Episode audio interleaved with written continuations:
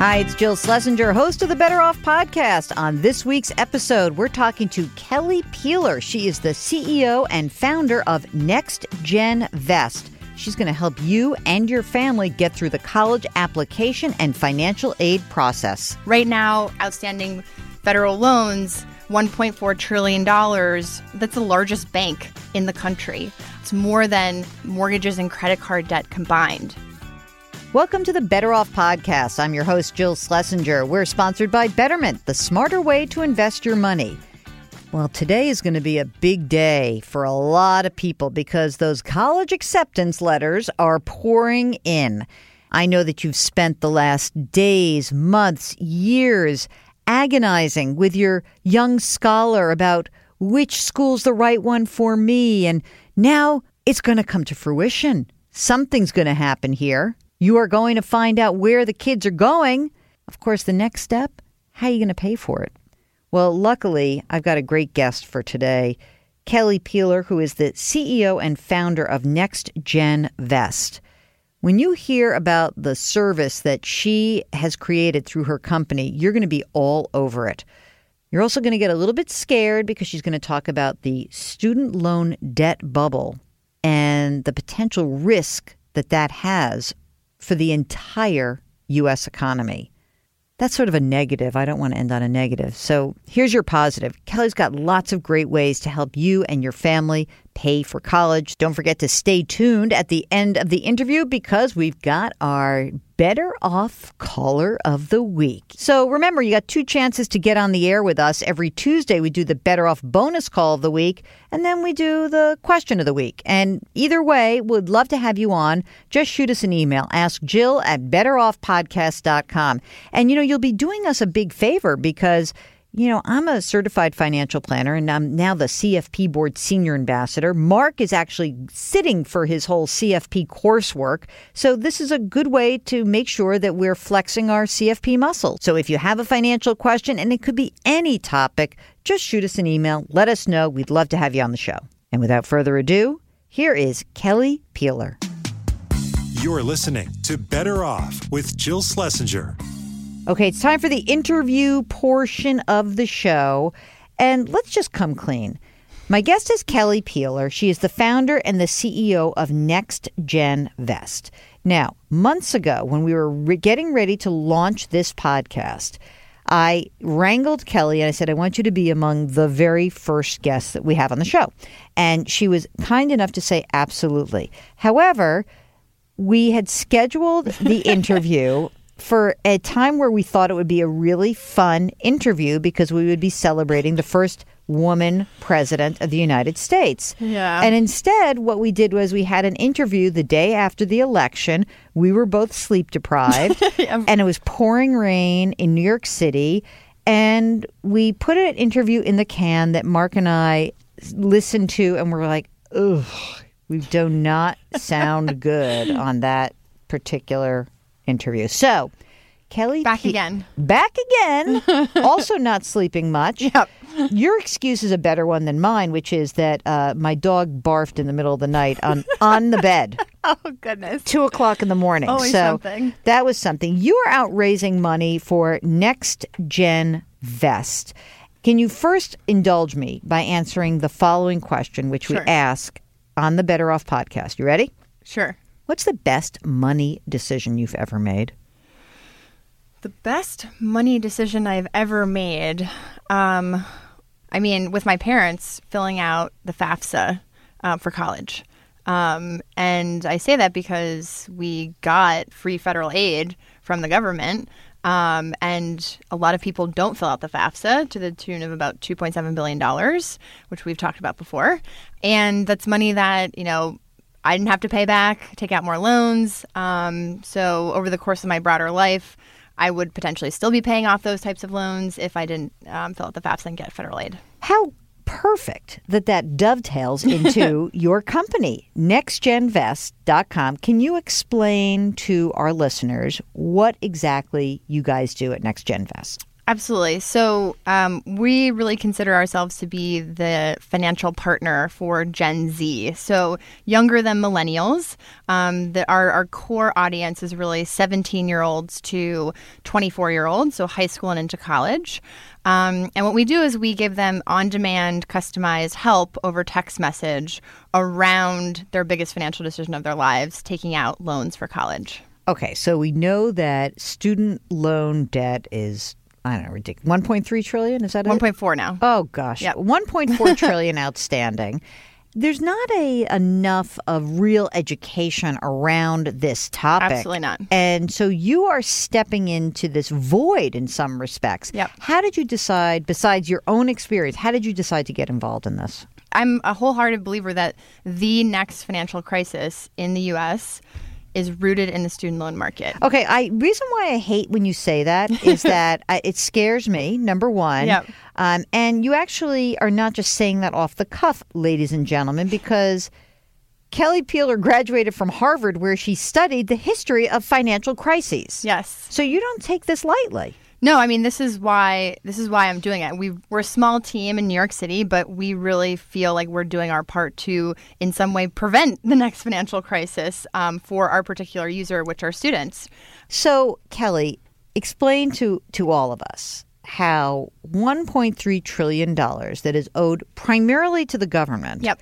How would that cause a financial crisis? Because it is obviously different than Right. having um, money that is owed to a place that doesn't have a printing press. Right. So right, how is- exactly. how would it cause a crisis? Um, I mean, I I really see the it, it like the dynamics around the student loan market in three buckets, which really are are core three leading indicators to a consumer financial crisis. One is a change in consumer identity. So right now, to go to college is um, part of the American dream. Um, it becomes a self fulfilling prophecy that everyone aspires to go to college, and I compare that to the most recent financial crisis, um, the housing crisis, where to be an American was home ownership, um, where people were buying two, three houses, then they totally didn't need them. Um, the second is uh, a mispricing of risk within a particular asset class. So right now, the cost of um, going to college has increased a thousand percent over the past thirty years. So there's really no downward pricing pressure, um, clearly because it's only going up. Um, which to finance that, people just take out more and more loans. So compare that again to the housing crisis, where housing everyone thought it would just continually go up, and of course that didn't happen. Um, so that risk was not priced into the actual asset class. The third is a basic lack of consumer protection around the actual economic decision making process. So, what I mean by that is if you are an 18 year old kid, um, first generation college student, or if you're lucky enough to even have parents who care about this type of stuff, um, if you get a financial aid package from a college, you know, you got into college, it's great, it's amazing, you got into five colleges, seven colleges, you will get what's called a financial aid award letter. And these things are the most confusing things that you can imagine. You need a PhD to read them. There's no um, designation of interest rates based on the different types of loans. So if you compare that to like credit cards, for example, interest rate disclosures are everywhere on the forms. Um, so basically, the forms are super confusing.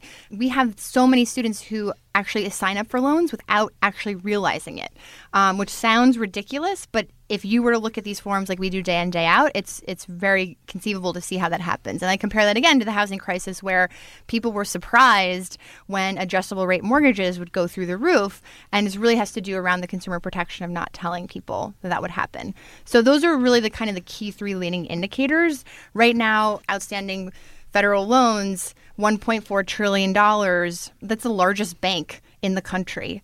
Um, it's more than um, mortgages and credit card debt combined. So that's something that's just a massive amount of risk that the government is taking on. And by the way, it's not underwritten in any way. That's So- kind of the weird thing, isn't it? When you consider, you know, every other loan. I mean, Yep. except for I guess in the financial crisis where they were like, "Well, do you have a heartbeat? Great, here's two hundred grand." Mm-hmm. But most other loans, they say, "Tell me about yourself." Now, I guess that when you're seventeen, what exactly you're going to tell them? Well, I'd really like to study poli sci, or, but but how would the process need to improve to help you feel more secure about going forward? there should be standardization of all these forms. So, for example, we get the question over text message a lot. Um, a bizarre amount of students saying, wait a second, this is amazing. A school gave me $19,000 to go here, and we'll respond back, actually, no, you owe $19,000 in federal loans, but it's categorized as aid. That basic lack of understanding should not happen. Step number one. so, like, make these forms clearer. Not every university should have their own different type of form. It just doesn't even make sense. What's sort of funny about it is, as you said, most of this is a federal loan program. Mm-hmm.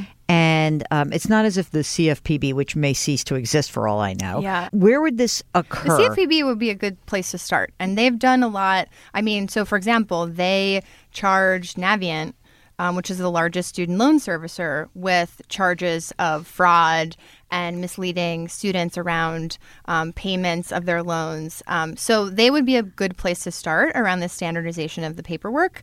We hopefully in the future will really advocate for that because we see our students and our users making mistakes unnecessarily, uh, and we really feel like we're protecting our users. Let's just presume that for now we're not going into a cascading horrible crisis. Please, goodness gracious. You're a high school or college student. Yep. You need help with forms or you got questions about what you just got back. You're getting your package. You Yep. text 646 798 1745. Yep. And what happens next? And you text the free code for your listeners, better off, Better to off. that number. And then And what happens is you are matched um, with what we call a money mentor, which is a trained college student um, who will guide you through the whole process. Um, so it's kind of like your personal assistant through this really confusing like loan paperwork and forms um, for financial aid. I want you to answer some of the questions that you Sure. get. For example, how do I find scholarships I can actually apply to? Absolutely. So this is something that um, Money Mentors can help any student with. We find tons of students um, actually getting very overwhelmed by the scholarship process. So they'll there's like tons of scholarship websites out there, and they'll you know spend two hours looking for them, and then they'll get overwhelmed because they think that they won't win them. So what we do is um, we've actually built matching algorithms so that um, a money mentor will find key matches, go into those scholarship websites, um, and then find like your highest percentage ones that you could win. I love that. I think that's so smart. It's just a time saver, Right, So and also- you actually hopefully do apply. and a scholarship is free. yes, free That's- money. Right? So, uh, Yes. okay. For completing the FAFSA form, by the way, did I ever read some crazy thing that like the downloading Yes. ability from the IRS has been disabled Yes. just So- when I need it? Right. Are So- you kidding me? What you're referring to is um, the IRS retrieval tool was uh, essentially deactivated. So what that means is when you apply for financial aid, which everyone listening to this should, um, you fill out what's called the FAFSA, which is like the main document that gives you access to free federal aid from the government um, if you qualify. So what happened to the FAFSA is the IRS retrieval tool. Uh, was deactivated, which just makes it much harder to pull in your tax returns. Right, because it was automatically pulling last year's returns Yep. in, and they disabled it because of security issues? security and honestly there's just a lot of changes going on right now and so it's something that um, unf- is, is very unfortunate because students will just miss out on more free money from the government and ultimately take out more loans Okay, um, you get your package. Yes. You get the information. Can you negotiate with your college? Yes. Um, so, in terms of the process itself, so you get into college. This is happening this spring, right now, um, which is amazing, and you're super excited as a family. Um, you might get into five or seven colleges, or however many. Um, you will get the acceptance letter from the university, and then you'll get a financial aid award letter. And this is essentially like the tuition bill. So it has the breakdown of scholarships, loans um, that you're quote unquote being granted, which is an odd terminology for it because you're borrowing money. You can go back to that university and say, hold on a second. Um, is there any way that I could get more financial aid, meaning free money, not loans? And we've found a lot of success helping our users do that to the tune of last spring, we helped students um, negotiate $270,000 um, to get more free money in financial aid. Okay, real life question happens this morning. I show up at work and one of the guys in the control room pulls me aside, says to me, I'm getting hammered on my kid's college. Yep. And he said, uh, I make too much money. to get anything. First, he asked me, Is there anything that happens on your taxes if, you know, I said, Well, there's the lifetime learning credit, there's the American Opportunity Credit, but, you know, they get phased out with income. Do you make more than $130,000? Do you and your wife? He's like, Yeah. He goes, But I don't make that much more. I make like 150, 160. And I'm getting Squeezing slammed. middle class. Yeah, he says I am getting, and that's middle class here in New York City. So just Right, uh, well, before, yeah, every- before everyone freaks out on us, okay? So, um, what does someone like that do? What does a family like that that has say 150,000? Yep. You don't go to a Harvard that has a beautiful endowment where you're Right. going to get a lot of money. You go to some other liberal arts school that is expensive. Yep. Do you still fill out the FAFSA? Absolutely. By the way, it's not a guarantee that you get money, but you might as well try. Um, it maybe takes you an hour to two hours if you have all the forms together. So it's not a beautiful process, but you might as well fill out the FAFSA. We recommend every single person fill out the FAFSA. What he can do uh, is he can try to negotiate his son or daughter's tuition at the top university that they want to go to. So there's a few reasons why that might work. One is because the university itself really wants his son or daughter. Um, so, for example, we helped a student get $50,000 to go to Wharton at UPenn because they really wanted this student. What? Yeah, um, which is great, and he's you know he's studying abroad in France right now, so that's that's it's only possible because of that. I love that. Um, the second reason is is really because of a change in financial situation, and this goes back to why it's important to fill out the FAFSA because if, for example, you applied to a college, um, they sent you a financial aid package, and um, a parent loses a job or uh, you have huge medical bills for some reason, that could constitute a change in financial situation, which could um, prompt the university to reevaluate your financial aid package. And the third reason is because you can kind of think of financial aid from a university as like a pie. So there's only a certain amount of dollars that they have, and sometimes they have a little le- few slices left over.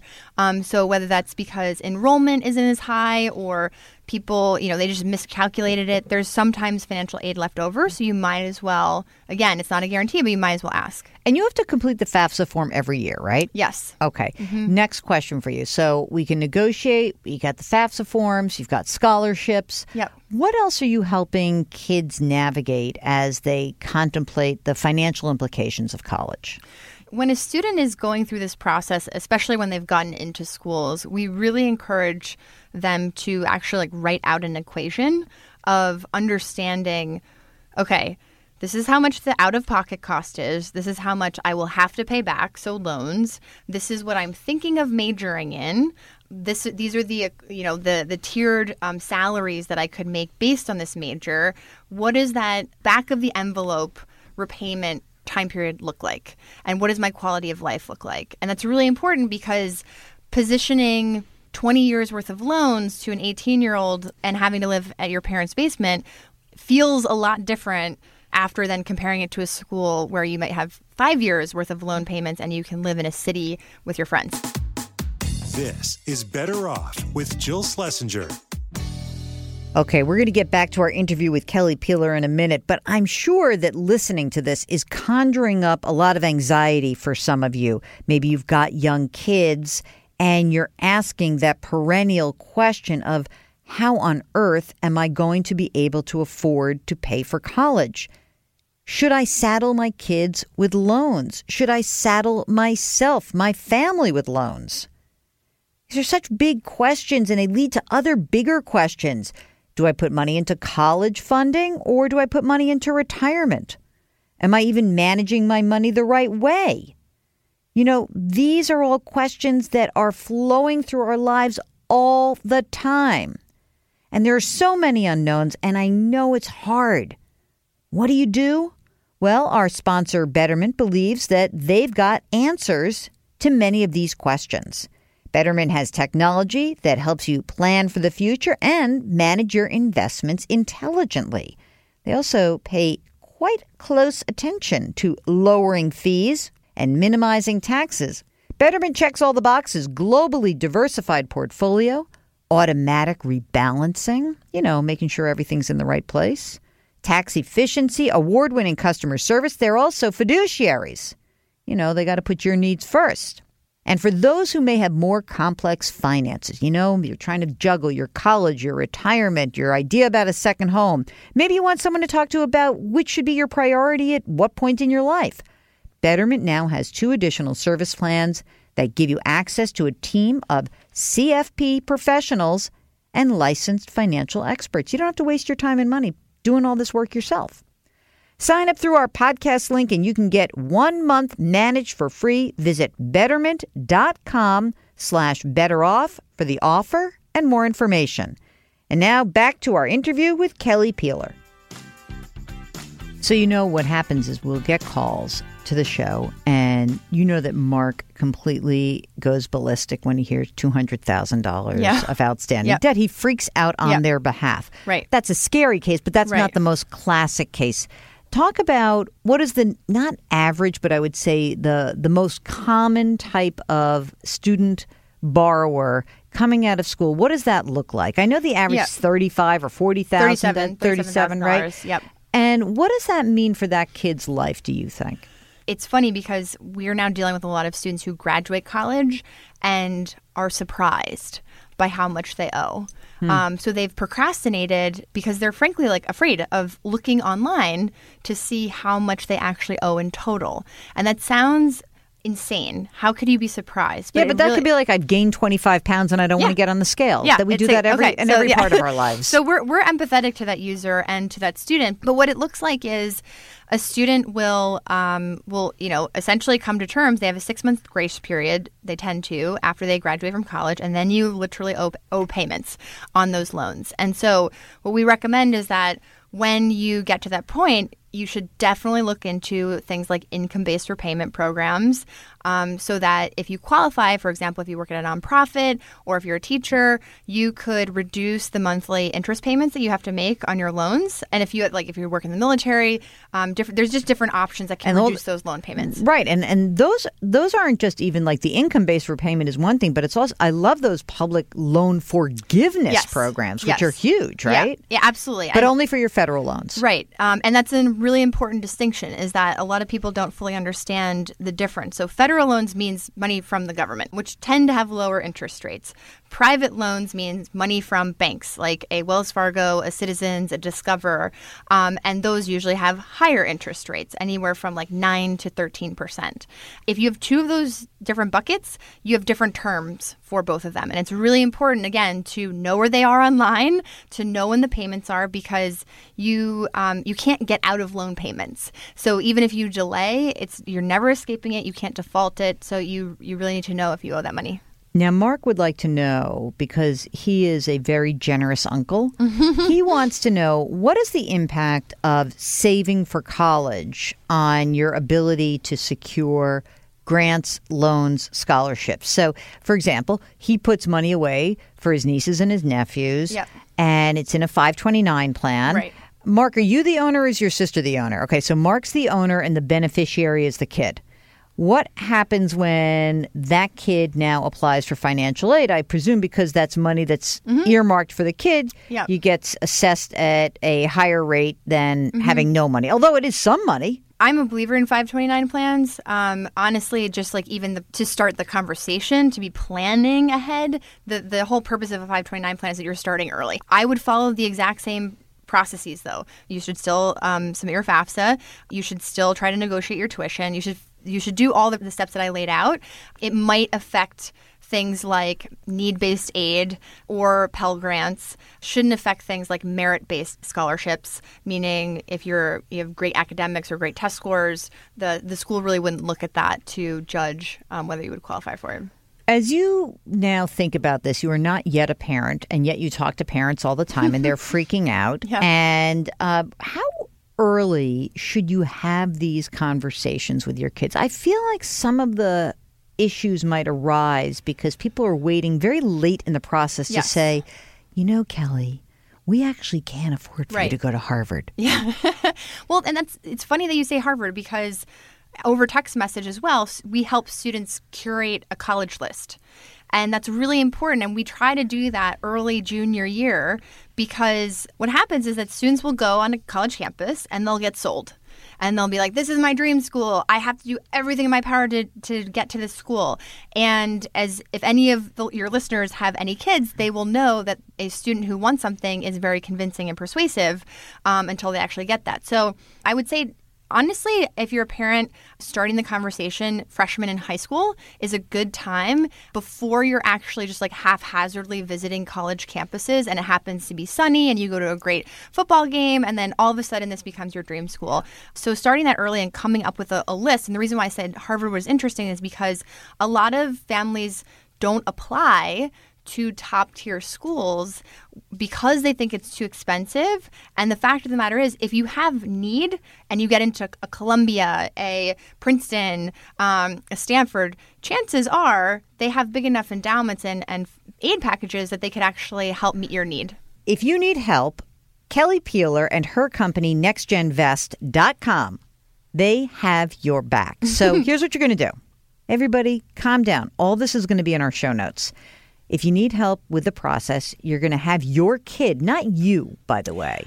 Right. And that's funny because we have parents sometimes pretending to be kids on our service. Oh my gosh, come on. We're happy to help them, but our service is very much so geared. I mean, we send like emojis and gifts to make the process comfortable for our students. So if you're a parent, you might just kind of be like, what the heck are these people texting me? But it's really to make it a friendly process for, you know, an 18 year old, 19 year old. Okay, so you're going to encourage your kid to do this because you know what? Your kid's going to own this his or her academic career and the process. And by the way, the debt. I'm not a big fan of parents co signing loans. I'm mm-hmm. really not. So don't go into hock to get your kid a four year kegger.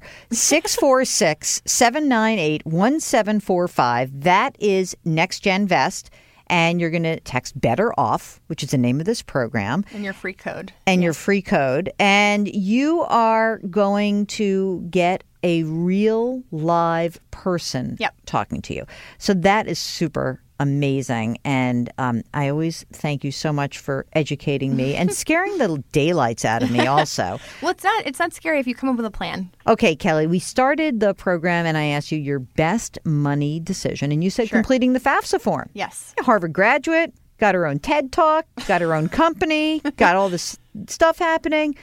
What's the worst financial decision you made?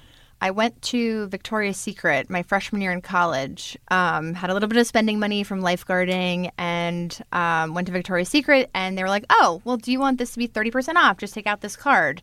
I was like, "Of course, I want uh, you know to reduce my purchase by thirty percent," and didn't realize that that was a credit card.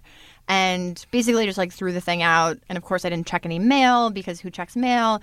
Um, and that totally wrecked my credit score. Really? How long did it take you to recover from that? Still, Stop it. this is like freshman year. Yeah. Oh my Yep. gosh. Would you say that you had the worst credit score at Davos?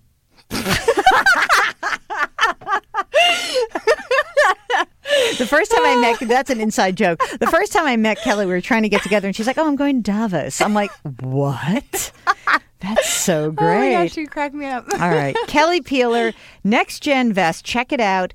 646 798 1745. Thank you for doing a redo. And you Of know I love you. And I hope this company just changes the way the college financial planning and just the college process really work Yeah. for families. You're doing good stuff, Thank kiddo. you. All right. Take care.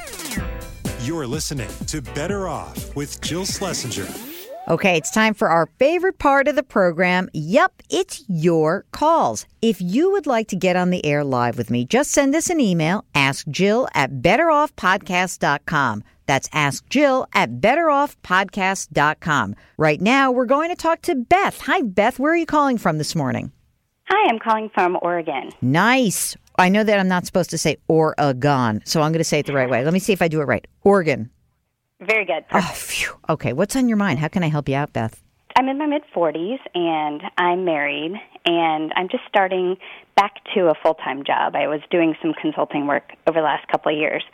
And so, with our added income coming in, um, we have a decision to make about our money. We either have to put the maximum, or we're already putting the maximum in our retirements, and we only have one loan, um, no car debt or anything like that. We have one loan on our second home slash rental. Okay. So my question for you, and we have two kids. They're 11 and 13, and they're getting, and so we're working on their college accounts too. Okay. I'd say we have those about halfway funded in 529s. Okay.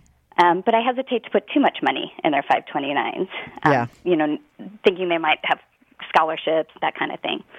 So my question Or listen, they is- could be bust outs and not go to college. One could Well, basically say, like, you know what, mom, love you. Thanks for that 529 money, but I'm going to just go uh, ride my motorcycle cross country. And then you can just move the other money into the kid who's going to be the, the good student. So I agree with you. I don't like overfunding 529s. So how much is in each of the 529s right now? Have about $60,000 in them. Okay, great. And you said you're maxing out your retirement plan, so you're both putting away the $18,000 max? Yes, well, I have been, uh, I have had a solo 401k over Beautiful. the last number of years. So I maxed it out and I put my own um, profit sharing in there as well. So, So you got up over 50 grand for that?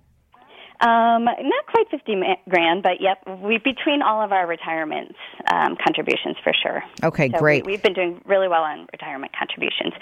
So my question for you, and so now that I'm starting a steady job, I'll do my 18%, get the company match, right? Right. We are not eligible for five uh, for uh, the Roth IRAs. Mm-hmm. So I think we've we've done what we can there. So my question for you is, should I take the extra money and pay off our mortgage for this rental slash second home? It's it's pretty low. It's about four percent. Or should I be stacking away like money in after tax brokerage accounts or you know savings accounts so that I can fill in their college um, savings when I need it? Um, well, here's what I would say. I think that if you've got, um, you said you've got a second home, is it? you- And I think you said it was a rental property. Is that correct? Yes, we do rent it. I'm, mm-hmm. I'm not like that keen on paying off a four percent note on a rental property because first of all, you're deducting. You know, you you get to deduct that, right? And it's good to offset the income that's coming in. So I wouldn't necessarily pay off that four percent note. I think in terms of free cash flow, I am much more likely to encourage you to have some non-retirement, non-529 savings and build up your nest egg. Again, I don't want to necessarily overfund the 529s. You said you've got 60 grand in each of them. And, you know, maybe you put a little bit extra in because uh, you presume that the kids are going to go to private or public school. I would like them to go wherever they would like, but um, I'm I'm planning for public school right now. Okay. I mean, like, so that that's why I wouldn't necessarily put a lot more in there. I, I, I think that having a non retirement chunk of assets is a good idea. You know, there is one other thing that you guys could consider that could be interesting just because uh, the, the your age, you you said you're in your mid 40s. What about your spouse? Also mid 40s? Also mid 40s. Yep. Okay. I mean, one other thing to consider is that you know you can have some money that's outside of of the 529 eh, and also outside of retirement. And maybe even what you do is start looking at potentially maybe not this second but a backdoor Roth which is essentially you would make a contribution as a non-deductible IRA and then eventually convert that into a Roth, meaning that your money would already be taxed, right? But that would sort of be a play on the future and saying that I would have three different piles of money. I would have money that is fully taxed already in just a plain old investment account. I would have my tax deferred money, which is the money that you put away in your solo 401k or in these various 401ks that you've accumulated over time. But then you would have some tax free money that is in the Roth that can grow for a long time. And, you know, again, I think that that might be an idea. You don't have you don't have a huge need. Interesting. That's interesting. Yeah, it's it's something to just keep in the back of your mind, I guess, because I mean, you have probably a good chunk of assets right now. If you look, added up all the retirement money, how much would it be? Um, you know, we we've started since we our first paychecks out of out of school, and so I'd say we're nearing million dollars. We each probably have close to five hundred thousand dollars in our. in Yeah, our I mean, you've done an amazing job. I mean, and, and the funny thing is that, you know, a lot of times we've talked about the Roth, and we'll say we'll say Roth IRA, great for young people because your tax bracket is probably going to rise in the future. But here you are, you are somebody who's already being taxed at a good chunk of money. You've made money. But the reason why you are more interested in accumulating a Roth asset is that it has just abundant flexibility as you get older. Because remember, the money that you pull out of the, the Roth, the qualified distribution, that money has already been taxed. So you don't care about what tax rate you're in. And it, it might be a way for you to kind of pull money out of, of, of one account that's you don't have to worry about adding to your tax burden at a time where, you know, obviously the million bucks that's in the retirement now is going to grow and you're going to have to take that out as a minimum required distribution. So I would say th- that you may want to investigate those two things. One is plain old brokerage account, kind of boring, but it works. Keep those fees low. The other is the backdoor Roth, and and you let me know what you think. I think that um, both you could do a, maybe a little bit of both of those and start building up the types of assets you have. It does give you tons of flexibility as you get towards that retirement age. That's interesting. I didn't realize I could actually contribute if we were over the income limits for the Roth. Right. So again, I will be looking into that. backdoor Roth, you make a non-deductible IRA contribution, then convert it into a Roth. So go check that out. And um, okay. thank you so much for calling, Beth. Good luck. You're doing a great job. You're doing a great job on the podcast. I'm really enjoying it. Thanks so much. Take care. Okay, that's it. That's the show. Thanks so much to Kelly Peeler, the CEO and founder of NextGen Vest, and thank you for listening. Don't forget, there's a new episode of the Better Off podcast every Thursday. You can subscribe via iTunes or wherever you get your podcasts. If you have any questions or suggestions, you can find me on Twitter. My handle is at Jill on Money. That's at Jill on Money. Just use the hashtag Better Off. You can also reach me via email. Ask Jill at betteroffpodcast.com. That's Ask Jill at betteroffpodcast.com. And if you wouldn't mind, please leave us a review or a rating in iTunes. It really will help us out. Better Off is sponsored by Betterment. Our music is composed by Joel Goodman. Mark Delarcio produces. I'm Jill Schlesinger. See you next week.